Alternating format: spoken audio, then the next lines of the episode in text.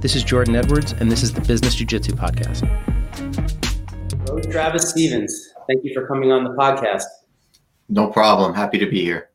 For the very few people who are going to be watching this who don't know who you are, two-time Olympian, Olympic medalist, uh, Brazilian Jiu-Jitsu black belt under John Danaher and Renzo.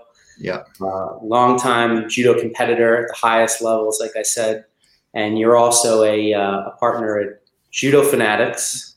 Yep. Fuji Mats and, and Sports. Just working there, not a part.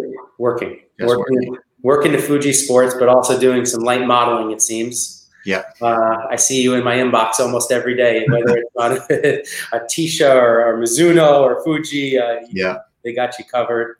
Um, and I, I had an opportunity to speak with uh, Jimmy uh, last week, who was incredibly gracious with his time and, and recommended that you and I speak. And we were admiring just how much you do and how much you've been doing in the business world post your your uh, judo career. Yeah, it's definitely been a been an uphill battle. Uphill battle. Yeah, I mean, following your career has been a, a true honor. Anytime I get a chance to speak with someone who's at Olympic caliber and who's an Olympic medalist, I mean, it's real American hero stuff, and I, I'm completely sincere when I say that. So, thank you for you know just killing yourself to to get to the top. Oh, thank you for the support.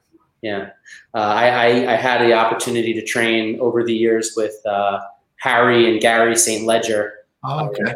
for my judo practice. Uh, even though I'm pr- primar- you know, primarily a Brazilian jiu-jitsu athlete, uh, they were very influential, especially in the early years before Harry moved out to Albuquerque. Yeah, yeah. And uh, so I love judo, even though it's not my uh, my primary focus. Having just a, a couple tricks in the bag is so uh, beneficial in a judo. It really is. It really is. Yeah. So uh, yeah, so this project is called Business Jiu-Jitsu, and I'm writing a book. It's my second book. My first book was called This Is It. It was a book about business. My first ten years in business, and Brazilian Jiu-Jitsu and martial arts have been so impactful on my life. And even though I'm never going to be an Olympic quality athlete, the lessons that I've learned have helped me so much in business. And so I'm fascinated by the stories of people who uh, make the transition in their life and can apply those principles. Have you, have you found that these principles have helped you in business? A lot, a lot. More than more than you would think, really. Yeah. Is it explicit for you? Like, they're like, are there are there things you're using on a daily basis that you're like, I learned that on the map, but it applies. I think it's more conceptual on what martial arts like humbles you as a person.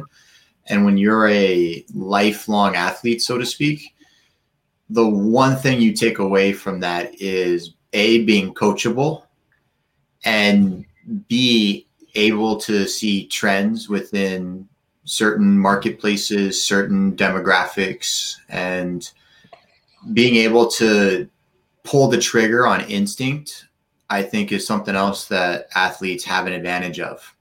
You know, I think that's why you see a lot of high level wrestlers and stuff like trying to make it into the stock market and, you know, pull those legs because their gut instinct is usually pretty strong and they're not afraid to use it. Funny enough, I was had the uh, privilege to train with John Cholish over the weekend. Have you ever encountered John on the mat? Yep. Yeah, he's. Uh, I think he fits that bill pretty well. Mm-hmm. You you said it so perfectly, and you encapsulated exactly what I'm trying to capture here. And the metaphors are are so deep. I think John Danaher has been quoted many times by saying that metaphor is the best tool for teaching. And the metaphors that we that we learn on the mat, uh, being coachable, one of the primary ones. You know, if someone's not willing to show up on time and and and learn, it's, it's very hard to find success. Yeah, and you know, you can see it almost instantaneously. Like it's very hard, just like in business, like when you're in the day-to-day aspect of the grind, so to speak, it's very hard to take a step back and really look at yourself and look at the opportunities and see the improvements. But as me as an athlete, like I've done that aspect of throughout my entire career, and it's how we developed and it's how we reached that highest level because we have that ability to kind of step back and look at ourselves with, you know, like a third party almost that doesn't know anything and actually judge ourselves without any bias. And we can make really good decisions based on that. And when you're coaching and doing things now that I run a jiu-jitsu school, you can almost see it in people where it's like, regardless of what I say, that if that person thinks they know what they're doing, they're just going to keep doing it. Like it won't matter. Like even from like if I change some of the details on a triangle to like a blue belt or a purple belt, they'll just keep doing a triangle the same way they've been doing it for the last five years. Yeah. And you tend to that's really a differentiator when it comes to working with higher level athletes is that key detail that we focus on and pay attention to and judging ourselves on right or wrong on the smallest of margins. Uh, to that point, I, I remember, I hope I'm not going to quote this accurately, but I remember John Danaher speaking about you in, in some video or podcast many years ago. And he was talking about the fact that you've been able to cross over in so many disciplines and that you were a high level uh, judoka, a high level BJJ athlete, wrestler. And I, what I think he said was that, um, you know, you were able to get to each one of those things relatively quickly.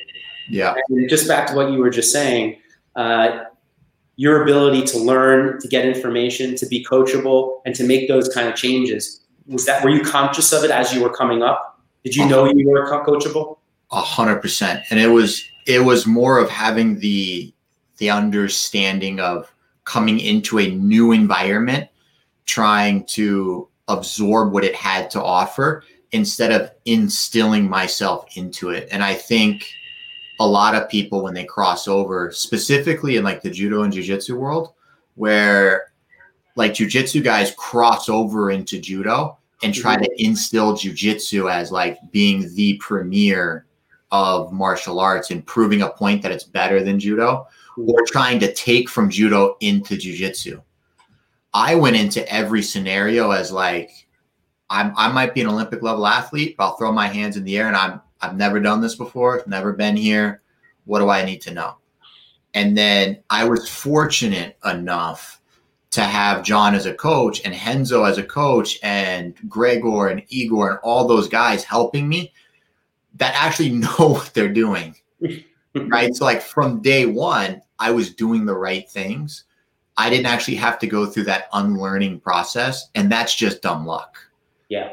You know, but I was fortunate enough to a be be humble enough to like not do judo when I do jujitsu, and uh, believe it or not, like I was at Saulo's training one time with Xande, and he was watching me roll, and he was like, "Oh, you actually know how to do jujitsu," and it's like, "Yeah, I'm I'm pretty good."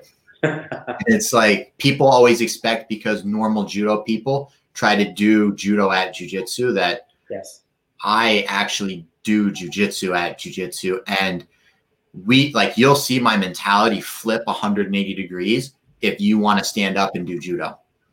Even if we stand up at jujitsu, my mentality, my mannerisms, everything changes because we're in a different environment. I'm not I'm not here for that level of competition and ferocity and aggression that I would have on the judo mat because my life's work is judo if I lose an inch, it matters. Mm. If you pass my guard at jujitsu, I just eh, whatever. I'm just here just to have fun and improve and you know absorb everything that's there. Yeah, that, so well said. I, I just can't even describe how grateful I am for you to say that and contribute to this because hearing it from Olympic competitors and medalists sometimes people who are starting out they they don't think that they can apply that same belief and that same skill because they're not going to get to some high level and i just don't buy that. Uh, i try to instill it in the most junior employees and i try to reward people who solve problems by humbling themselves to say like i don't know or i know more than i'm giving myself credit for one or the other that's the dichotomy but uh, hearing you say it it's it's like a, you know you get chills because you've applied this at the highest levels. And you know what? It's it's having that ability that I've learned just over the years is you can learn something from anybody at any point in time regardless of the situation. And Yep. there's and there's two kind of major takeaways from that. One being regardless of rank or status, information is information. And so when you're when you take that into account, um, for example, I was in France one time, and we were at the National Training Center, and what they did was they broke the entire group up into these five sections, and every coach taught a different smaller group, and then the groups rotated between the coaches. Yeah. And one of my techniques that I use actually came from that experience. I don't speak a word of French. The guy that actually taught it isn't that good at judo.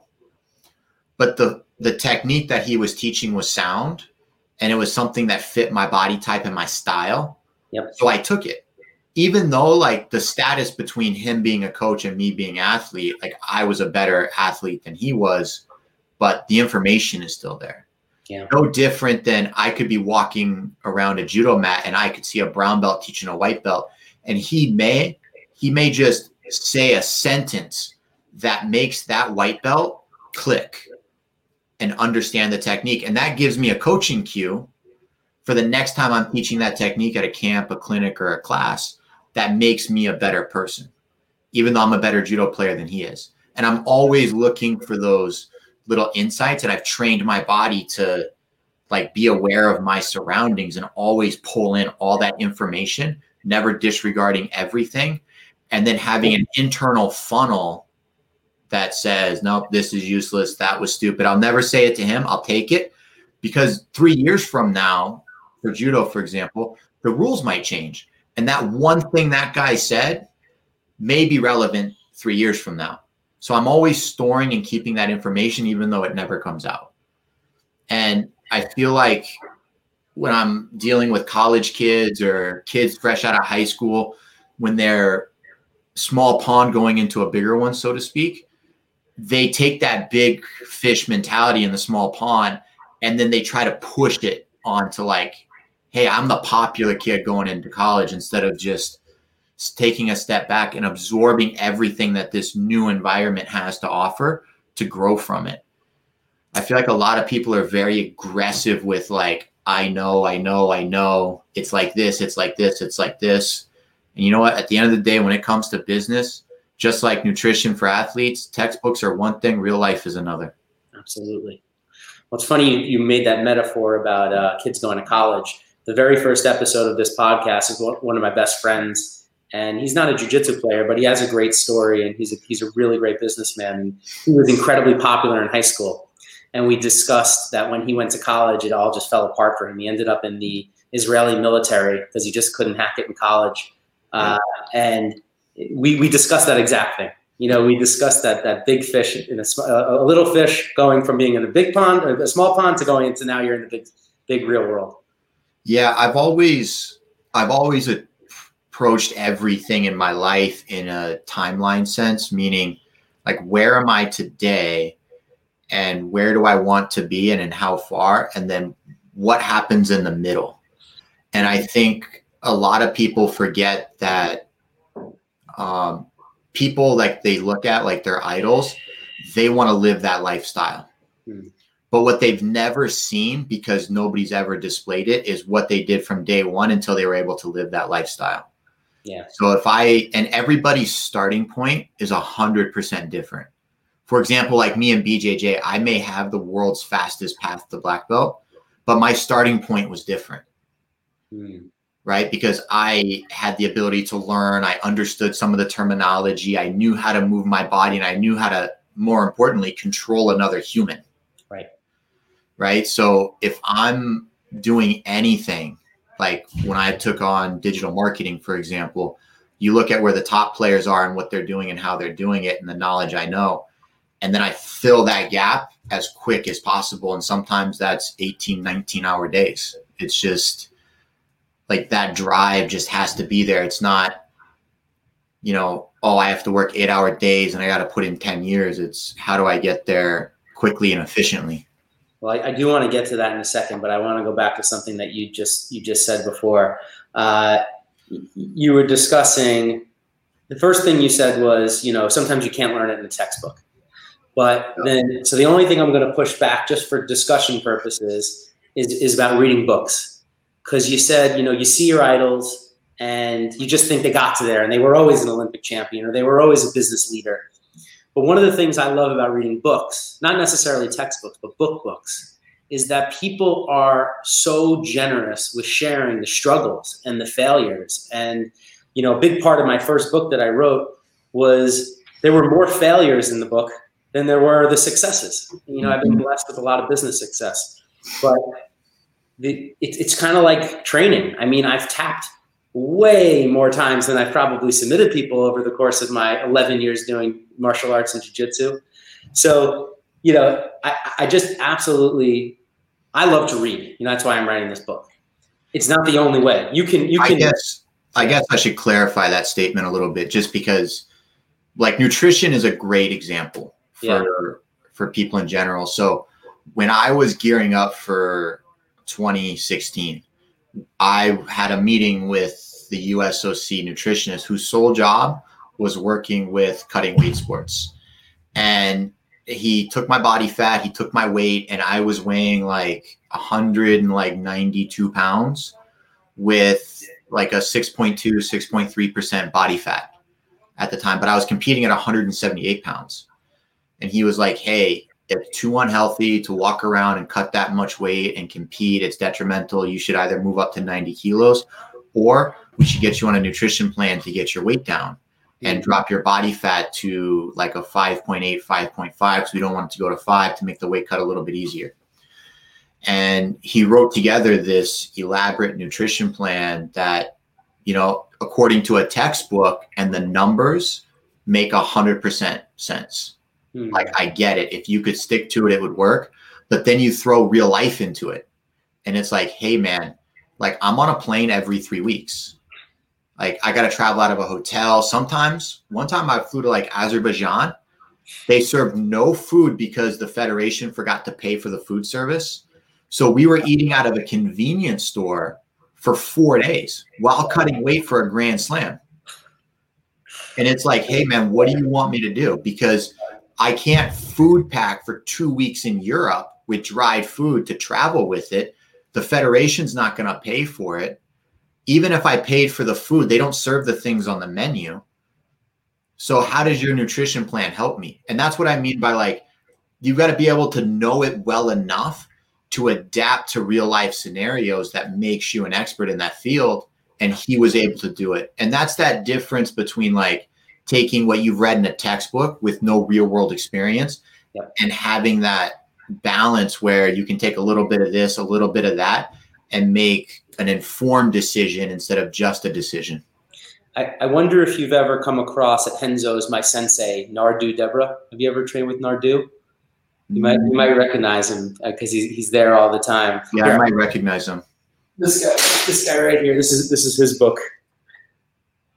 Oh yeah, I've seen him there. Yeah, long time black belt, unbelievable guy. And to your point now, one of the things he always says is, and this was a lesson he learned as a young man growing up in martial arts, is he, he came back to his Sifu with uh, the Tao of Jeet Kune Do. It was signed by uh, the Bruce Lee's, uh, one of his black belts. And he, he brought it back to his, his Sifu and he said, I read the book. I read the Tao of Jeet Kune Do and then his sifu looked at him and say, "Okay, now become the book." And I mm-hmm. think that kind of you know reminds me of what you're saying is too. Is like you're not you need to live it out. Yeah. No, no, amount of what you're going to read in that book is gonna is gonna be helpful. And so, I think that's that factor where like people leave college with all yeah. this information and they forget that other half where it's like, hey, you go out into the world to start business. Listen to the people with real world experience so that you can absorb it yeah. and then make with both sets of information an informed decision. And it could be the same one. It may be, yeah. but it doesn't mean you shouldn't neglect all that information and experience that people bring to the table. Yeah, absolutely. Couldn't agree more. So, so, so now back to the second thing, time. Uh, in, a, in another Don John Danaher video, he talked. He talks a lot about you, and uh, but I remember him talking about around the time that you were getting your black belt, and you were up and back on that train you live in Massachusetts, outside of Boston. Yeah, but driving at the time. Oh, you're driving. Yeah. I didn't, start, I didn't start taking the train until after 2016. and I could afford it. I mean, to to think about the the life of a professional athlete, athlete living in the Northeast, sh- shooting for an Olympic medal, driving up and back and up and back. I do a lot of business in Springfield, Massachusetts, and so oh, I'm Okay. constantly doing that that trip. I mean, All with a broken foot, too. And I drove a manual. It wasn't pleasant. listen, you, you really uh, you really embody struggle and and, and the time and, and showing what it takes to to get great success. So when you're doing that and you're putting in those hours and you're putting in that work and you're you're on those drives, like what are you doing on those drives? Uh, trying not to cry in pain. Um, sitting for long periods of time hurts because I've torn my hamstring a few times. Yeah, You know, a lot of it goes back to like you said, like metaphors make sense. Mhm. But for me, some of them are just outlandish. Like the idea, like reporters ask me all the time. So, like, what did you sacrifice to get to where you are? And I personally believe in like the power of choice. So I don't sacrifice anything. Mm. Like I don't have that desire to go out Friday night or Saturday night with friends. Nor do I have friends that desire to do that. Mm. Right? Like I have acquaintances, like people I know that want to go out, but they don't invite me because they know that like that's not our relationship and I'm going to tell them no anyways. Yeah. And they accept it. So the only people that really make sacrifices that help me excel are like family and loved ones Mm. like my wife, for example, understands that I'm running four to five companies at once. And if she doesn't schedule a date night, then she doesn't get one because I leave my house before six and I get home at 10. Yeah, That's just the life she's agreed to because trying to set ourselves up for when we have kids and Yeah. being able to afford it and understanding that I approach my business life at a deficit because I'm 34. I never went to college and I don't have 14 years of experience because I hmm. retired at judo at 30 with no no nothing. I had a high school diploma with a C grade point average. You know, I was thrown out of college, yeah, you know, so like I have to make up that ground on everybody else that decided not to be a professional athlete and join the business world. Mm. So again, I'm looking at where I am today, where they are, and a closing that gap, and then being able to surpass them with that work ethic. Well, the, the the whole purpose of this project is to explore that you learn what you need on the mat, and being a professional athlete is a whole nother level to that. But I would venture a guess running those companies and having now been doing it for about four years that you you're doing a pretty damn good job. And there's not one path to success. I mean, Correct. there's so many. One of the things I was discussing with Jimmy is this bank account of life. And I can't even imagine how many doors are open to you in the professional sports world for judo fanatics or for your gym or for your working in the mat business because of all of those deposits you made in the bank account of life all over the world. Has, has it helped you?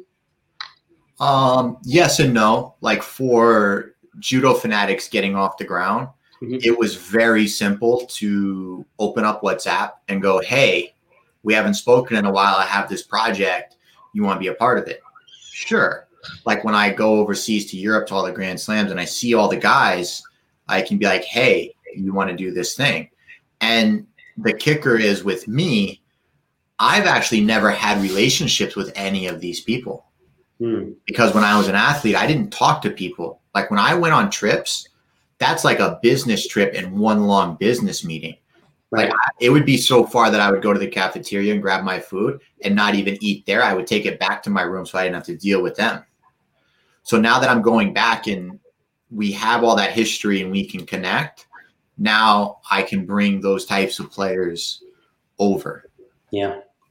Well, it's you know the the relationships, whether you know whether how they were fostered is a different story. One and Correct. now you're, I guess you're in the harvesting mode now. Yeah. you're going to really begin to appreciate how just how many people you know that are going to be able to help build your career out. And a, you know, there's just a level of respect that you get even at jujitsu, right? Regardless of class, regardless of education, when you train with somebody and you sweat with somebody, there's a level of respect there that speaks volumes that I don't think you would ever get walking into a business meeting, for Mhm. example, where like you're in a suit and tie and you're at a conference center and maybe that assistant is bringing in coffee and just setting the table.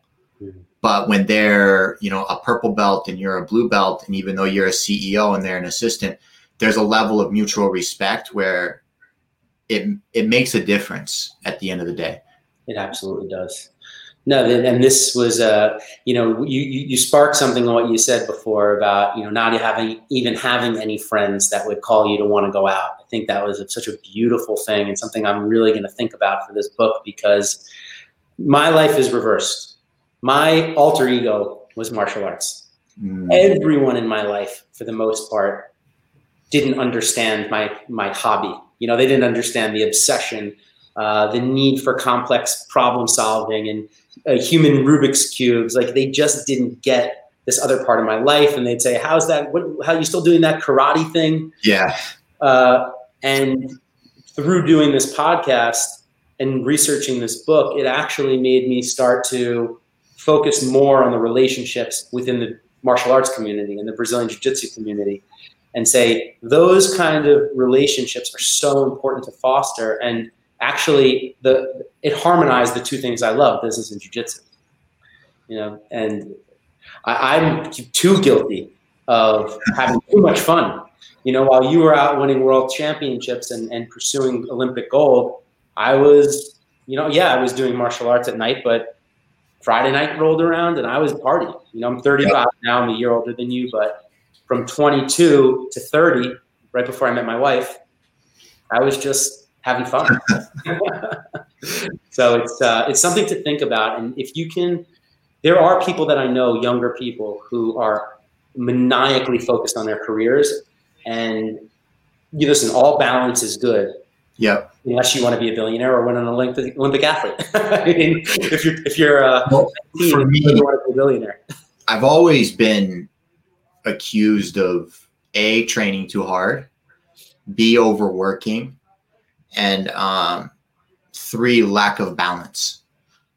And I think the important thing for people to realize is when you read those memes on social media or you hear certain things, you really got to take it with a grain of salt and take the concept and bring it internally to figure out what it is you need.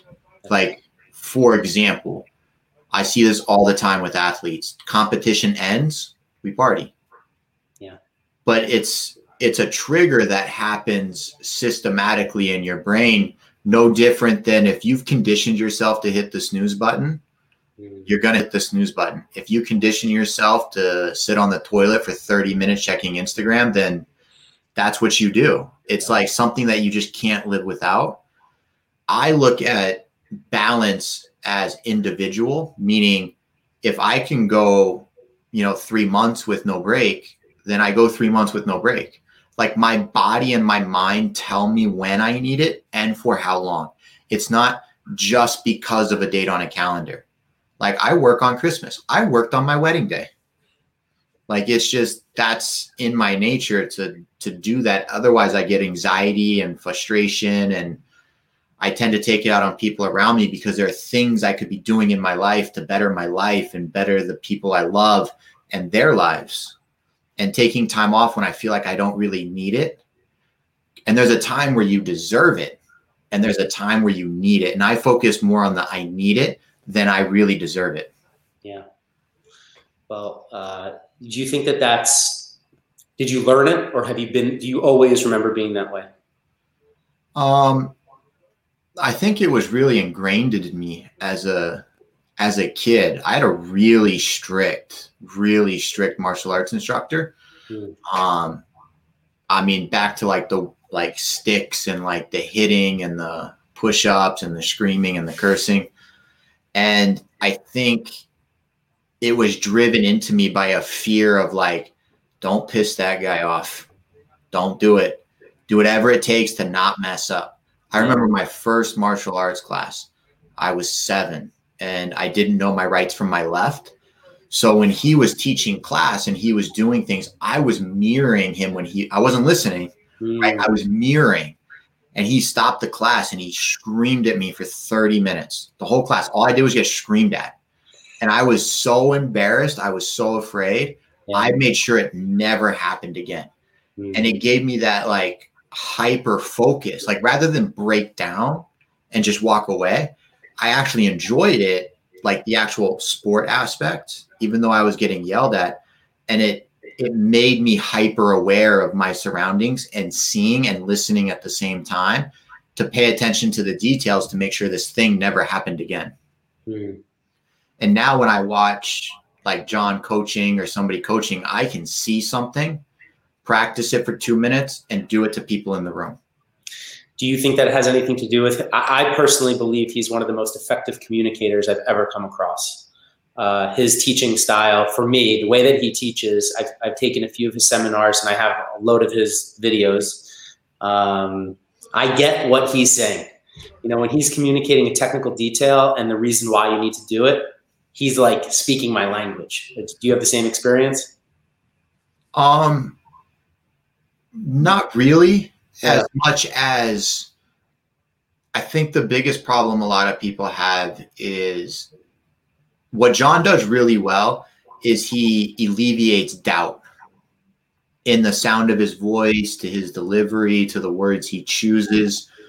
It's no different than if you took a boxing lesson from Mike Tyson and you knew how to watch boxing and take the information out, having him said nothing, you could get it. John can communicate really well. And as he's communicating, he's relieving that, that he's relieving you of that doubt that makes you feel more confident so that you want to try the technique. It's not that the other coaches are wrong.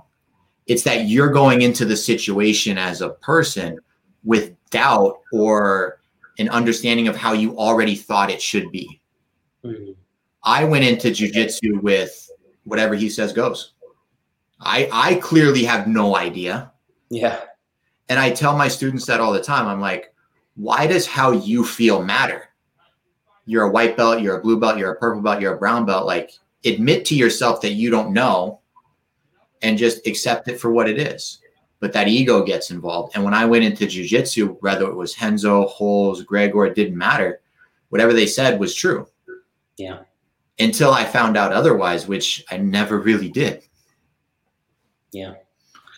That's uh that that is the martial arts concept or Japanese concept of Shoshin, you know, beginner's mind. And it's it's so it's so great to hear it repeated over and over again from from people who it is had a great, you know, a profound impact on their life.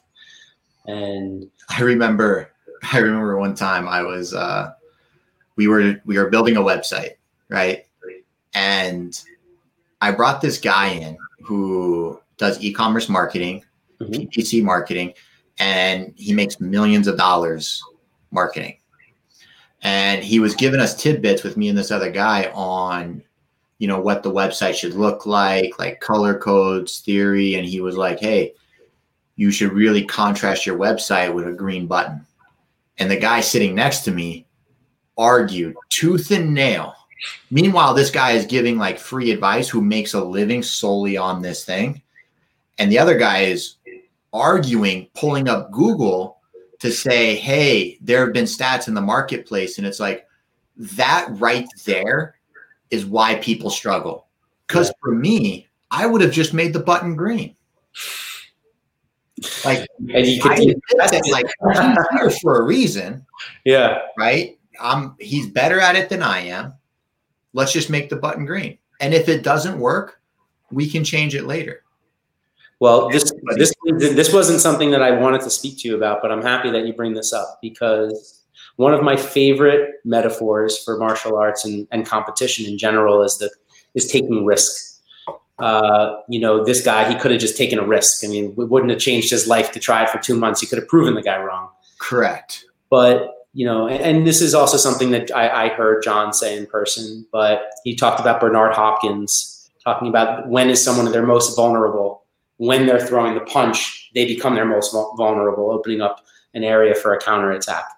And I'm interested to know if you've applied what you know about risk and taking risk in competition into the business world. You know, you just illustrated a metaphor of someone who is just, you know, they can't let it go. They just can't let it go. And it's funny because when you point it out to something so blatantly obvious, when they're in it and they get into that argumentative negative mindset, they clearly came to the conversation with it.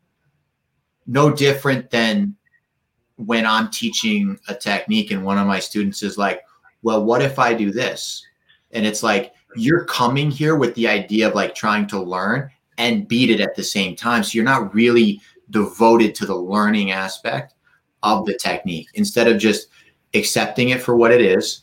And John does a very good job of that. He teaches, like, nope, this is the scenario. This is when this tool is used, and this is it.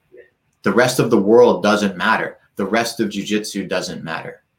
And and I think when I'm talking about taking risk, whether it be in business or in martial arts, it's really diving down to like that very narrow view of the situation and saying, what is the real risk right here for this one thing?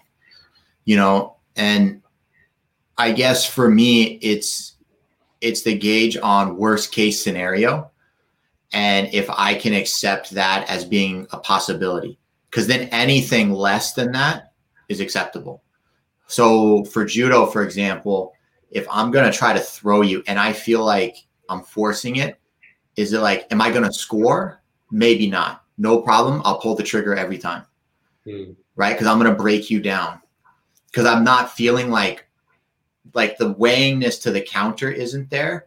And I'm okay with anything from that counter up. We're, we're okay. You know, it's no different than when you're running those PPC campaigns. It's like, where's that threshold from like, we're making a mistake? And anything above that, we're comfortable. Yep. There's no, it's black and white for me. Yeah. Well, and interesting. I like to draw the parallel with with internet marketing because you are you're measuring risk in, in a way almost like trading commodities or or trading stocks. It's a, it's a similar methodology. Yeah. But I was I went to go look.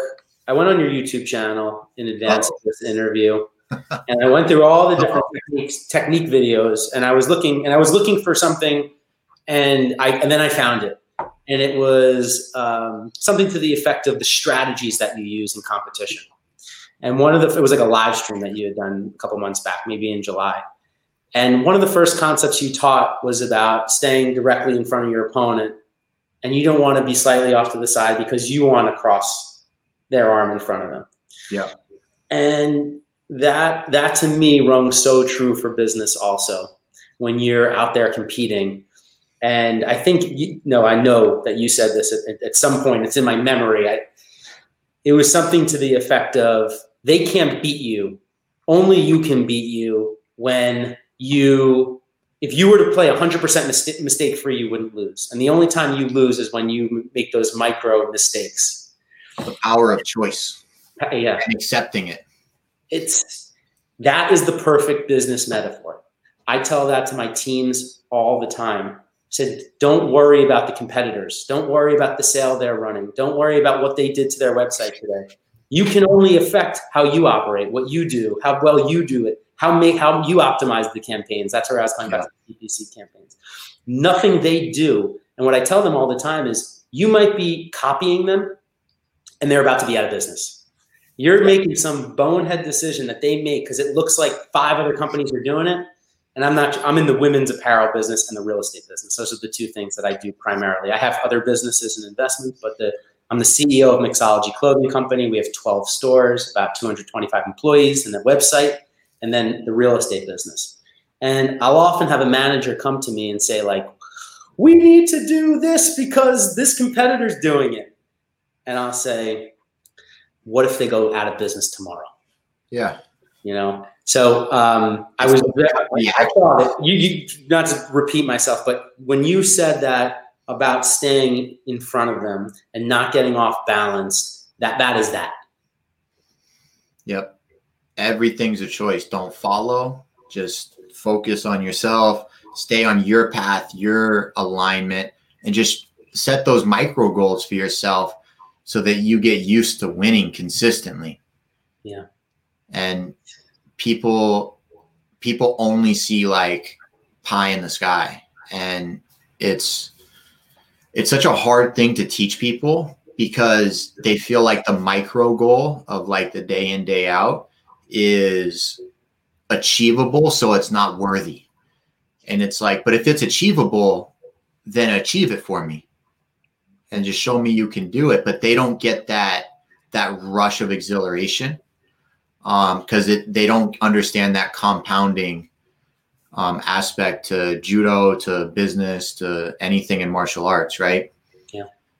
So it's i wish there was a way to just instill that in people and get them to like understand that like you can't just hit a home run every time. Like sometimes contact is a good thing right if you always make contact with the ball you'd never strike out that's right I I I think about that every day. As a matter of fact, my personal struggle is to, and why I'm so fascinated with risk is I'm very I'm too patient. I'm too I'll stay in the game forever.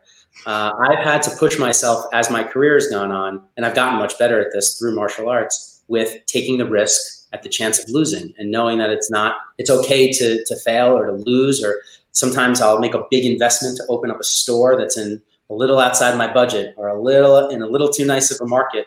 And we were scared to do that 10 years ago. But now, having been in the business for 12 years or going on 12 years, um, I'm a little bit more bold in my decision making. And I'm, I'm happy to go after something that I, you know, you, you, people think, oh, it's a little bit of an imposter syndrome. But now I feel like, no, I'm going to go after it with everything that I've got because I the confidence to know that I could actually get it done and deliver. Um, I think a lot of that confidence comes from just that knowledge of being in the industry and having enough mistakes along with successes to understand that you could juggle the mistakes and you know enough to correct them. There's not that fear mm-hmm. of like what happens if it fails. And I think for like jujitsu, even in business, that lack of knowledge is what really prevents people from pushing the envelope because if it doesn't work, what happens? And they don't have good, I guess, plan Bs, so to speak, yeah. or problem solving abilities to figure it out. I also don't, but I also trust in my ability to figure it out. Yeah. Right? Like I I believe in my intelligence to A, figure it out myself, or find somebody who can help me figure it out. Yeah. That's that is the key to business. That is it. I mean, you really just nailed the whole essence of being in business, which is, uh, and and by the way, the motto of my company, which is we're a culture of creative problem solvers. and I often have a manager, and they come to me and they want me to keep making the manual bigger and bigger and bigger, more processes, more procedures. So you can't have a process for everything. You just have to use your brain.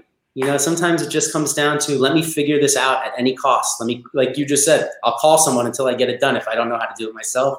Here's a question How many emails do you get from people in your company where they didn't actually take 10 minutes to figure it out themselves? They sent an email and was like, hey, let me know how to do this or answer this question instead of taking their time to slow down and then figure it out. A lot in the past and I've done two things that I'm really excited to share here, and I'll use this as a clip. The, the two ways that I was able to get around that was with really clear and easy, effective communication. So we do a Zoom call, all hands Zoom call every single day at 10 a.m.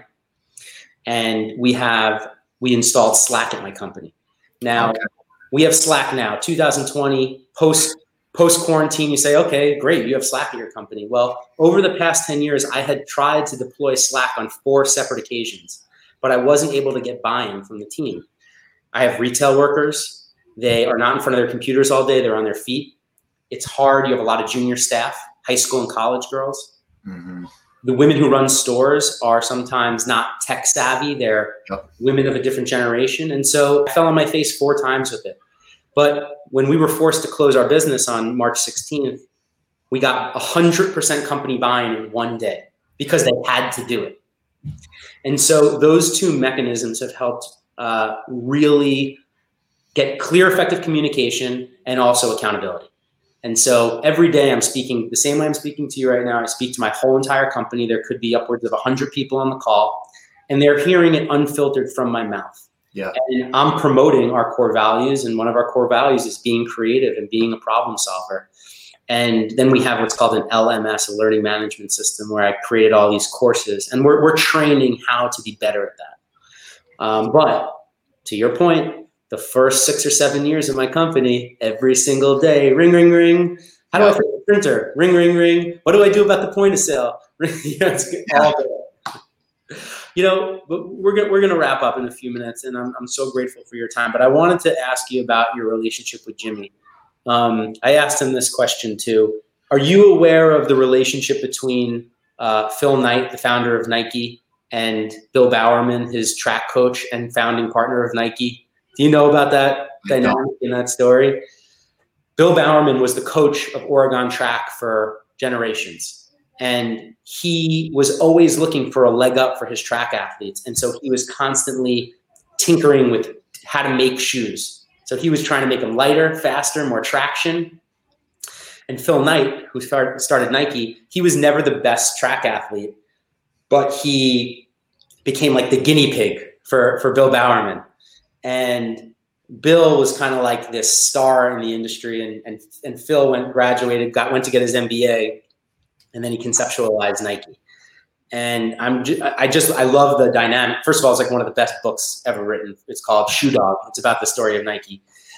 But it just reminds me kind of your of your relationship with Jimmy. I don't know it uh, only from the outside looking in, but he was your coach. He, you know, he was started the Olympic, the junior Olympic program or the U23 program, if I'm getting that correct. program, yeah. And then now you guys are in business together. I mean, is that, do you see, is there a metaphor there? Is there a connection?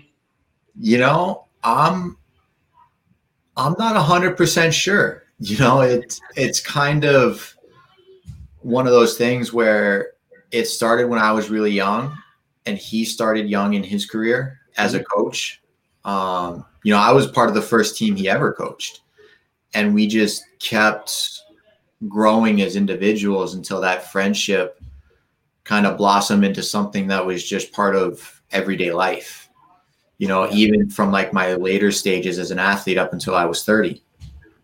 You know, and during the later stage of my career from 20 like 13 through 2016 I had taken a chunk of my day to not focus on being a professional athlete all the time and again working on that balance where I started focusing on what happens after Rio when I retire if I retire because there was conversations about continuing.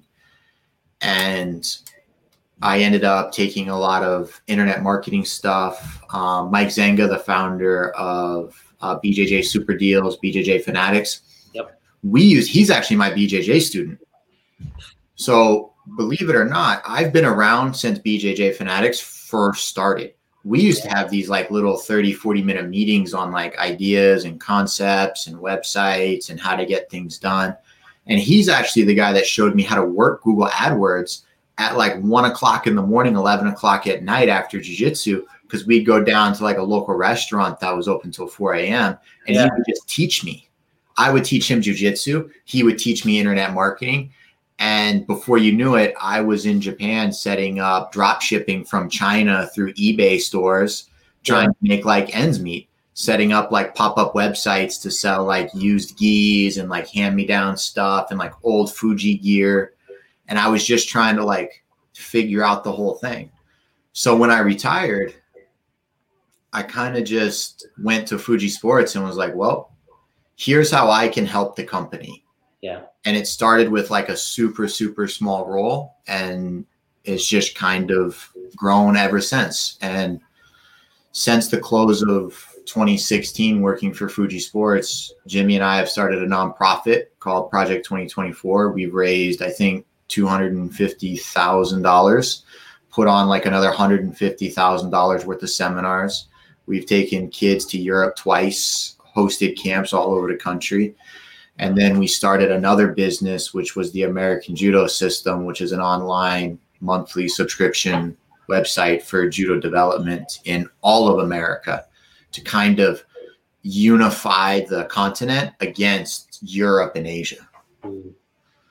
That's great. Yeah, he mentioned American Judo System to me. I got to. Uh, I'm going to email him for some more info. I, I'm looking for it. Is it? It's a new. It's a new venture, right? New venture, not even up yet. Still yeah. building. Still building the splash page and everything. It should launch in a couple weeks. Yeah. If everything goes smoothly.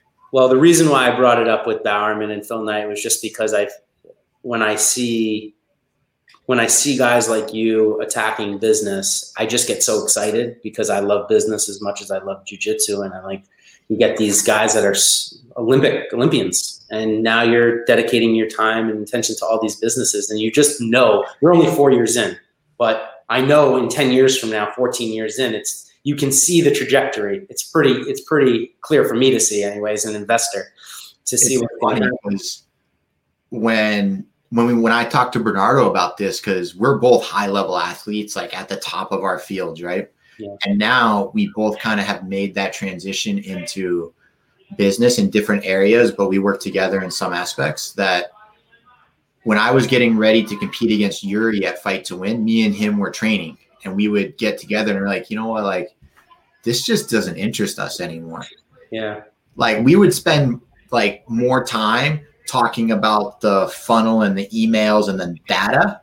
Yeah. Than we would like actually participating in the training because wow. it, it's just that excites us more than the mats. Like we can actually walk into a room fully yeah. dressed with gis and spend 45 minutes talking about, you know, business, five minutes training and an hour of business after because yeah, like it just doesn't it doesn't motivate us. Where like the flip side is true for everybody else, where like they started in business and now they're getting into jiu-jitsu and that excites them.